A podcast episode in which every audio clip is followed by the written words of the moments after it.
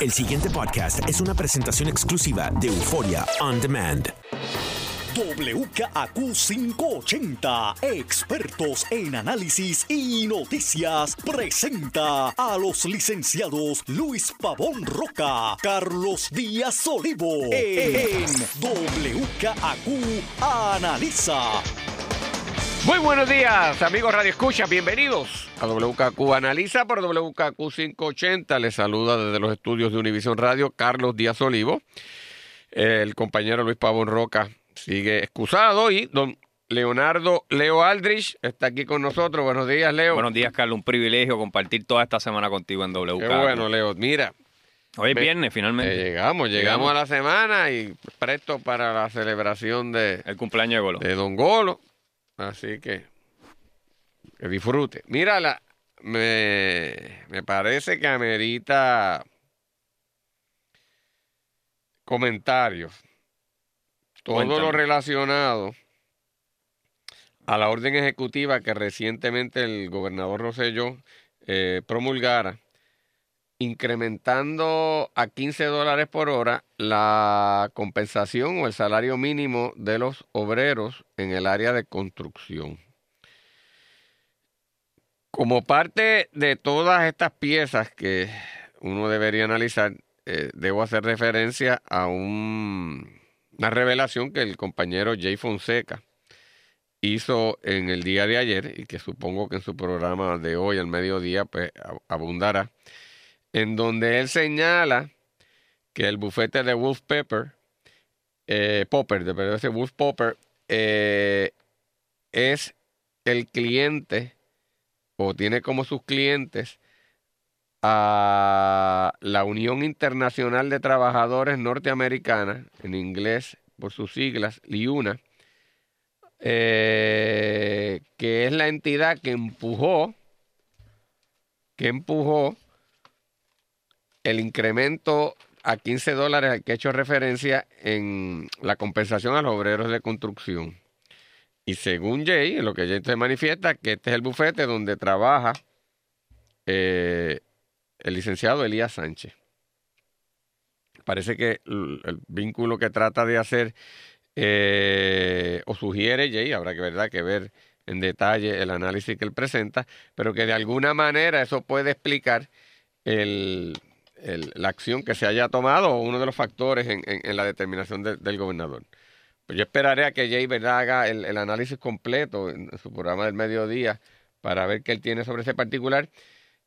Pero es un factor adicional que se une a otra cosa que yo tenía aquí que quería mencionar y que surge de un reportaje que en el periódico El Vocero la compañera Laura Quintero hace en la página 6 de ese rotativo.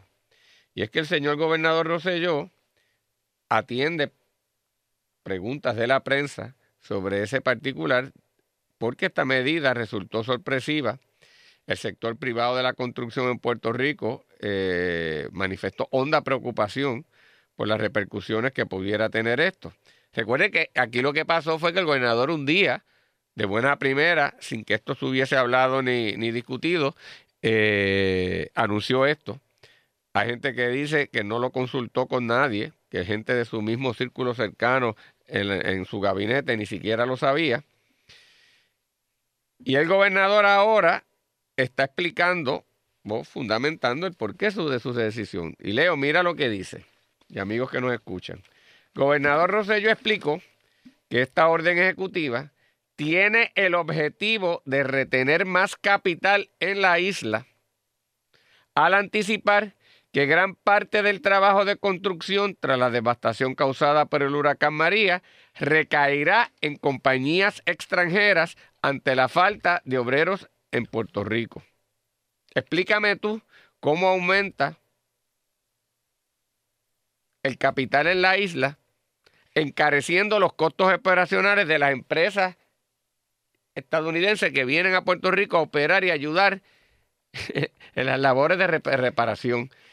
¿Y cómo el capital aumenta si en el mismo artículo dice que aquí no hay empleados?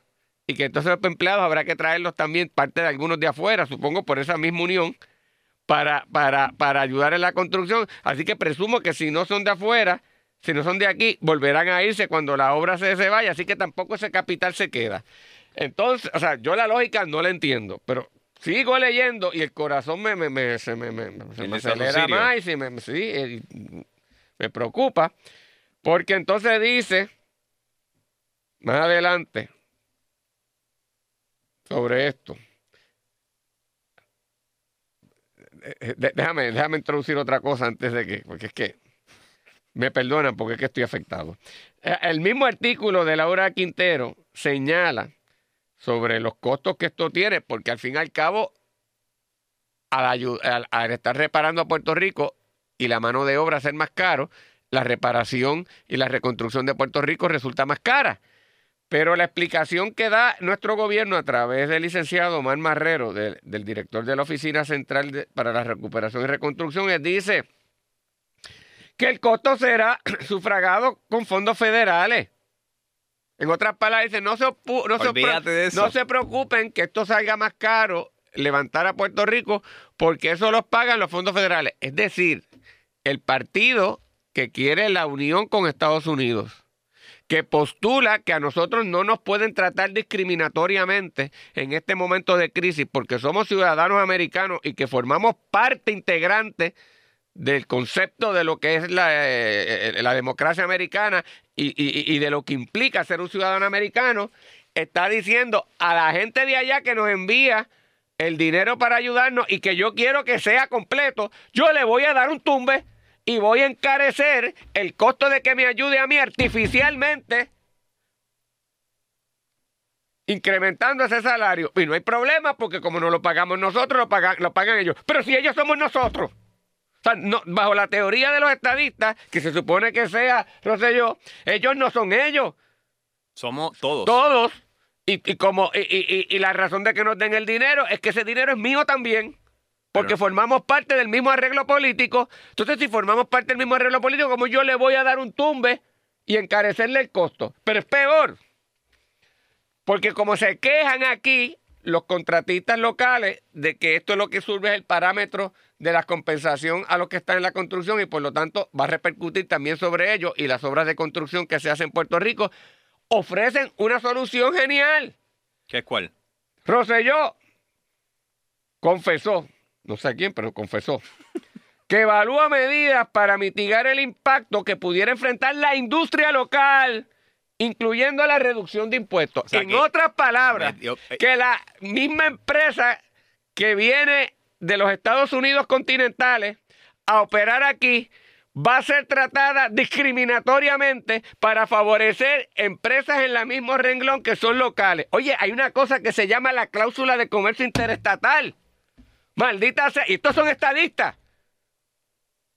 O sea, el gobernador ha confesado que va a crear una medida o contempla crear una medida discriminatoria a favor de la industria local en perjuicio de la industria eh, que está en el comercio interestatal que viene del resto de los estados, a quien le incrementa artificialmente los costos que quiere que no ocurra aquí. Explícame tú, Leo, esto, porque esto es una barbaridad inmoral, antiamericana, antijurídica e inconcebible. Y si yo le añado lo que Jay sugiere, si es correcto lo que Jay está diciendo, pues entonces me tengo que preocupar más. Porque de buena a primera, el gabinete que no sabe nada de esto, el gobernador de un día para otro sale con esta medida y me da esta explicación gulemba, porque esto, es una, et- et- esto no está ni pensado, esto no está ni consultado debidamente, esto es en extremo peligroso. Venir a decir incluso que eso lo sufragan fondos federales, a quien yo le estoy pidiendo que me trate de igual a igual, yo lo estoy clavando. O sea, tú me perdonas, Leo, pero para eso no es el gobierno, para eso no es el movimiento estadista, para eso don Luis Ferrer no creó el Partido No Progresista, para eso no se ganó la confianza del pueblo en las elecciones. Habla tú, dime algo, explícame, no, dame, dame paz. No te voy a dar paz. No me diga eso. El ellos y nosotros existe y no se visualizan a sí mismos los estadistas ni nadie en Puerto Rico como un parte integral de los Estados Unidos. Esa es la primera parte, la concepción filosófica. Hay un ellos y nosotros y si el dinero es federal, pues siempre se dice, ah, eso es de ellos. Y eso, esa es la fácil. Ese en primer ámbito. En segundo ámbito está la parte pues que, que la trae eh, de alguna manera el compañero Jay Fonseca, que es que el bufete que está propulsando, cabildeando, favoreciendo que se suba a 15 dólares el salario mínimo es el bufete donde labora Elías Sánchez, que es el allegado, eh, principal allegado y arquitecto de la victoria electoral de Ricardo Rosselló, y por eso eso levanta suspicacia y levanta sospecha sobre si el gabinete no sabía nada, ¿cómo es posible que esto pasó así tan rápido? Eh, Así es que eso va a ser algo que quizás eh, se tiene que explicar más a profundidad. Estoy seguro que Jay lo va a, ampliar a las 12. Y creo que Elías Sánchez tiene que decir algo sobre el, sobre el asunto, aunque le, me parece que ayer Jay comentó que Elías le había dicho que él no tenía, no manejaba esa cuenta, que él de alguna manera estaba desprendido porque él no manejaba esa cuenta, pero ciertamente es el mismo bufete donde labora Elías Sánchez, que todo el mundo sabe que es una de las principales figuras de ese bufete y que el gobernador también sabe que de las principales figuras de ese bufete y no hay duda de que hay un vínculo entre la, la, rapidez con la que se aprobó ese aumento en el salario mínimo para la industria de los constructores y el hecho de que sea un cliente de este bufete. Oye, y, déjame perdonar, Leo, es completamente válido que la Unión empuje un incremento de sus compensaciones y es completamente válido que contrate una firma de abogados, de cabilderos para que lo haga. Eso no es, eso es constitucional. el right to petition the government. Digo, faltaba más para ser justo que los grandes intereses se busquen cabilderos, empujar la cosa y que entonces pretendan que la Unión no lo pueda hacer. O sea que vamos a ver también eso claro. Pero la preocupación es si, si la única razón para hacer esto, me parece que es lo que sugiere Jay, que es lo que tú estás tocando, es nada más ese vínculo. Bueno, ese vínculo yo creo que en alguna medida ayuda y además que vamos a dejarnos de chiquilladas, Carlos, las uniones y los grandes intereses buscan cabileros que tengan vínculo con eh, la cuestión política. no solamente lo estamos viendo con Elías Sánchez, sino también todo lo que discutimos en el bocadillo con DCI. No es porque Héctor Ferrero o Roberto Prat son los mejores, las mejores mentes jurídicas del mundo que DCI los contacta los contacta precisamente por los vínculos que tienen en el mundo político y no es porque el bufete de Elías Sánchez sea eh, el, bufete por excelencia, sino que es porque tiene unos vínculos con la, con la cosa pública. O sea, vamos a ser claros, no, tenemos que tapar el cielo con la mano porque esos, esos intereses, esas uniones, ese cabileo se busca porque hay unos vínculos, porque si no, no tendría sentido alguno. Eh, entonces, en, en, la cuestión sustantiva del, del aumento, yo lo que, ¿verdad? No me cuadra es que es como que se crea un problema para después buscarle solución. Porque se, pensó. Por eso. Se busca un, se, se, crea un problema, vamos a aumentar el salario mínimo de la industria de la construcción a 15 dólares, pero espérate, espérate, ahora se formó otro problema y lo voy a resolver con, una, con un asunto contributivo que complica más aún la cosa y que tú, como dices, es discriminatorio contra el comercio interestatal, pero el pero mío ahí es que, so what, Carlos, hay tantas medidas contributivas discriminatorias contra el puertorriqueño. Empecemos por la ley 2022. Hay tantas medidas contributivas que pueden ser construidas a, favor del, del, comercio interestatal de, de, los americanos del continente vis a vis los puertorriqueños que esta sería simplemente una reversión de esa tendencia. Pero Leo, el problema jurídico está planteado. El problema jurídico está planteado, la, incoherencia de tornar más caro a Puerto Rico como un mecanismo de atraer inversión es un sinsentido. Y de política pública. Y de política pública. El, la lógica de que el dinero va a traer capital aquí es un disparate lo que está diciendo, porque si no hay los empleados aquí y esta gente lo trae, se los van a llevar. o sea, lo que están diciendo es un disparate. es más, a mí lo que me asusta es que estén diciendo un paquete. Sí. El argumento se derrota. Esto, esto es una incoherencia lo que han dicho. Es una incoherencia. Y se lo dirán a cualquier idiota. Que, que de momento suena esto, pero los que saben, saben. El argumento. Entonces, o, o, y, y. El, grado de idiotez es tan superlativo, o, o, y Dios mío, que ojalá no sea, que sea la idiotez, o aquí de verdad hay un tumbe, porque es que no me puede, no puede ser. Mira, el argumento se derrota con el hecho de. Yo te podría argumentar, espérate, Carlos, si suben el incremento, si, si, si se incrementa el salario mínimo de los constructores a 15 dólares, que es casi el doble, pues ese dinero entra a la economía y eso es bueno y, la, y los que están empleados en esa industria pueden comprar mejores carros y pueden comprar mejor comida y eso ayuda a la economía. El problema es que el argumento se derrota en términos económicos cuando dicen que no hay los suficientes empleados no hay los suficientes obreros aquí y que tendría que. o sea, que ahí ¿cuál se fue la razón entonces finalmente era ayudar a la Unión? Eso es lo único que pues, queda. Pues eso, pues entonces esto es una barbaridad. Eso es lo único que queda. Entonces, ¿por qué ayudan a esa unión y no a Doña Aida? O a la federación. ¿Por qué no ayudan a Lutier? ¿Por qué está así? ¿Por qué? Pues eso pregunto yo. Dime tú, ah, es que es que. Yo tengo una idea. Pero- pero- y, y- y- No me la digas porque me vas a. pero está planteada. Chico, no puede ser. o sea, de Por eso verdad, es lo mí mismo, es, me- lo mismo. DCI Group y, y- y esto de- es lo mismo. Es lo mismo. Ay, Son Dios gente mío. que se ha dedicado a explotar y monetizar sus conexiones sea, con el gobierno. Para que tú veas, uniones y grandes intereses en la misma bobería. Es cuestión de, ver- de verlo de otra cosa, pero es una. eh, eh, es que- ay, Dios mío, Leo. ¿Qué vamos a hacer? Está fuerte. es- Está fuerte. Está fuerte, ¿verdad? Esto está fuerte. El pasado podcast fue una presentación exclusiva de Euphoria On Demand. Para escuchar otros episodios de este y otros podcasts, visítanos en euphoriaondemand.com.